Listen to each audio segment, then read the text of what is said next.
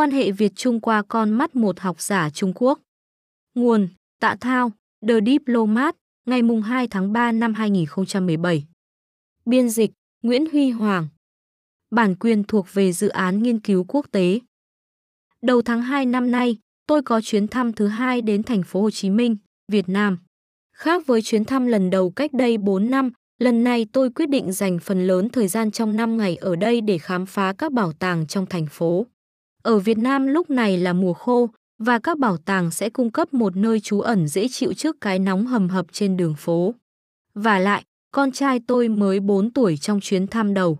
Và tôi nghĩ lớn thêm 4 năm là đủ cho nó học được chút gì đó từ các bảo tàng về lịch sử và văn hóa của một đất nước mà nó đã đến thăm hai lần. Quan trọng hơn, là một nhà khoa học chính trị, tôi hy vọng chúng sẽ giúp tôi tìm hiểu xem Việt Nam nhìn nhận như thế nào về mối quan hệ với Trung Quốc.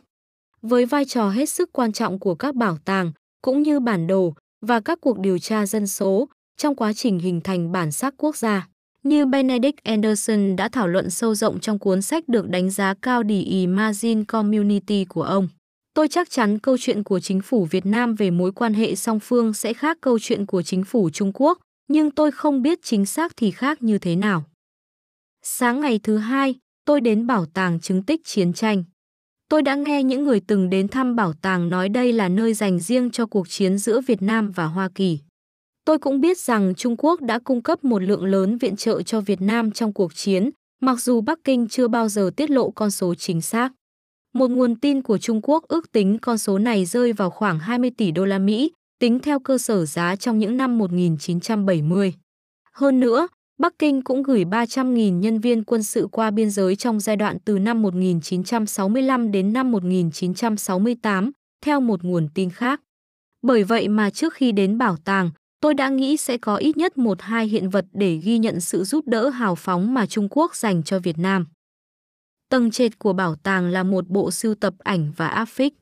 Các bức ảnh cho thấy các cuộc tập hợp, diễu hành, biểu tình phản đối chiến tranh trên khắp thế giới và cả ở Mỹ. Trong khi các tấm áp phích dùng từ ngữ và hình ảnh để truyền tải sự ủng hộ của quốc tế dành cho Việt Nam và phản đối Hoa Kỳ. Đến cuối bộ sưu tập tôi gặp ba bức ảnh. Bức thứ nhất chụp cảnh Mao Trạch Đông bắt tay với Hồ Chí Minh. Bức thứ hai chụp hai quả khinh khí cầu treo hai giải băng rôn dài, một ghi Mao Chủ tịch muôn năm và một ghi Hồ Chủ tịch muôn năm trên quảng trường Thiên An Môn Đông Đúc ở Bắc Kinh. Bức thứ ba chụp cảnh Mao đón tiếp một phái đoàn Việt Nam. Hóa ra chỉ có 3 bức ảnh này trong bảo tàng cao 3 tầng gợi ý sự thừa nhận và biết ơn của Việt Nam đối với sự trợ giúp của Trung Quốc trong chiến tranh Việt Nam. Chiều ngày thứ tư, tôi đến thăm bảo tàng lịch sử. Sau khi nhanh chóng đi qua hai gian trưng bày đầu tiên, có các hiện vật và trang phục truyền thống, tôi đến lối vào gian trưng bày thứ ba. Ở đầu lối vào là một tấm bảng ghi Bắc thuộc, đấu tranh giành độc lập. Gian trưng bày thứ ba này có khoảng hai chục tấm áp phích và bản đồ phục dựng. Tôi đặc biệt thấy cuốn hút trước một tấm áp phích, ghi nguyên văn như sau. Sau khi An Dương Vương thất bại trong cuộc kháng chiến chống Triệu Đà năm 179 trước công nguyên, Việt Nam bị các triều đại phong kiến Trung Quốc cai trị, bóc lột và đồng hóa. Trong hơn 1.000 năm, người Việt Nam đã cố gắng hết sức để gìn giữ văn hóa truyền thống, ngôn ngữ dân tộc, tiếp nhận và Việt hóa các yếu tố văn hóa Hán đồng thời tổ chức hơn 100 cuộc nổi dậy chống lại những kẻ xâm lăng để giành chủ quyền, với cuộc nổi dậy đầu tiên là của hai bà Trưng năm 40 đến 43. Năm 938, Ngô Quyền đánh đuổi hoàn toàn quân Trung Quốc xâm lược trên sông Bạch Đằng lịch sử, bắt đầu kỷ nguyên tự do và độc lập cho người Việt Nam. Sau tấm áp phích là một chuỗi các bản đồ phục dựng, thể hiện không chỉ các tuyến đường của quân Trung Quốc xâm lược liên tiếp, mà còn cả vị trí của các cuộc kháng chiến một tấm bản đồ mô tả các cuộc nổi dậy tiêu biểu chống quân xâm lược phương Bắc từ thế kỷ 1 đến thế kỷ 10. Một tấm thể hiện chiến thắng của quân đội Đại Việt trước quân Tống xâm lược năm 1076 đến 1077.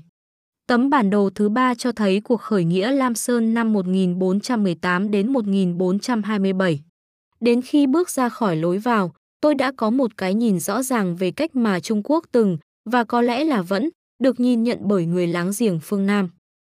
Đến tối về lại phòng khách sạn, tôi cố gắng lý giải những gì mình đã thấy trong bảo tàng lịch sử. Tình cờ tôi có mang theo một cuốn sách du lịch của Lonely Planet năm 2014 về Việt Nam, nên tôi bắt đầu đọc phần giới thiệu ngắn gọn về lịch sử đất nước. Rồi tôi thấy một mục có tiêu đề China Bite Back, Trung Quốc nổi giận, viết như sau. Trung Quốc một lần nữa nắm quyền kiểm soát ở Việt Nam vào đầu thế kỷ 15, đem văn khố quốc gia và một số trí thức của đất nước về Nam Kinh. Kinh đô nhà Minh, một tổn thất có tác động lâu dài lên nền văn minh Việt Nam. Siêu cao thuế nặng và lao động khổ sai cũng là điển hình của thời kỳ này. Nhà thơ Nguyễn Trãi viết về giai đoạn này, độc ác thay, Trúc Nam Sơn không ghi hết tội. Như bẩn thay, nước Đông Hải không rửa sạch mùi.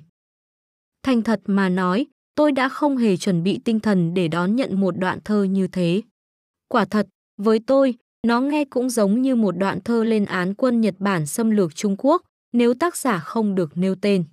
Tôi thực sự choáng váng trước mức độ oán hận trong hai dòng thơ này. Chắc chắn là tôi nhận thức được rất rõ rằng hai đất nước đã trải qua một mối quan hệ nhiều rắc rối kể từ cuối những năm 1970.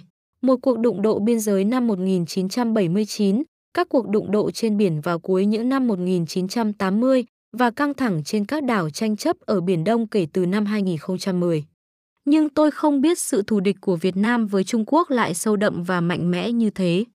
Như một bách niên quốc sỉ đã trở thành một phần không thể tách rời trong ký ức tập thể của người Trung Quốc. Ngàn năm Bắc thuộc cũng phát triển thành một thành tố cốt lõi trong bản sắc dân tộc của người Việt Nam.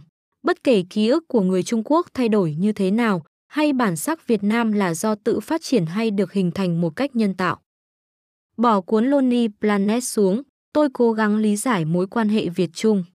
Bỗng nhiên tôi nhớ ra một đoạn trích thường được một số học giả phương Tây cho là của Hồ Chí Minh, vị cha già của Việt Nam hiện đại. Ông Hồ được cho là đã nói như sau vào năm 1946, ít lâu sau khi ông đồng ý cho phép quân đội Pháp trở lại Việt Nam. Các anh thật thiển cận, các anh không nhận ra Trung Quốc ở lại nghĩa là thế nào sao? Các anh không nhớ lịch sử của mình sao? Lần cuối đến đây, họ đã ở lại một ngàn năm. Pháp là người ngoài, họ yếu, chủ nghĩa thực dân sắp chết. Người da trắng đã tận số ở châu Á, nhưng nếu ở lại bây giờ thì người Trung Quốc sẽ không bao giờ rời đi. Còn tôi, tôi thà người cướp Pháp trong 5 năm tới, còn hơn ăn cướp tàu cả cuộc đời.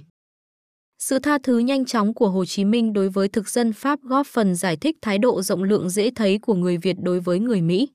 Một vật trưng bày trong bảo tàng chứng tích chiến tranh nói rằng 3 triệu người Việt, trong đó có 2 triệu dân thường, đã bị giết, 2 triệu người bị thương, cộng thêm 300.000 người mất tích trong cuộc chiến chống Mỹ.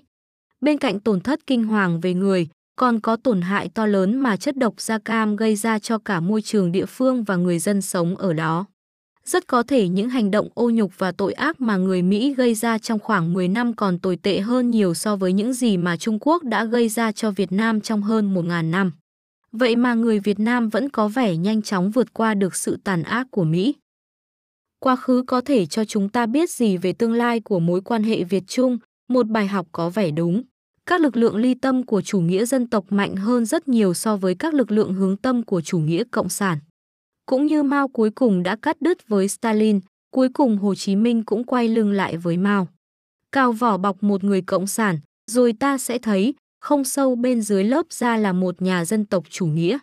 Chừng nào những ký ức về ngàn năm Bắc thuộc còn tươi mới trong ý thức tập thể của người Việt.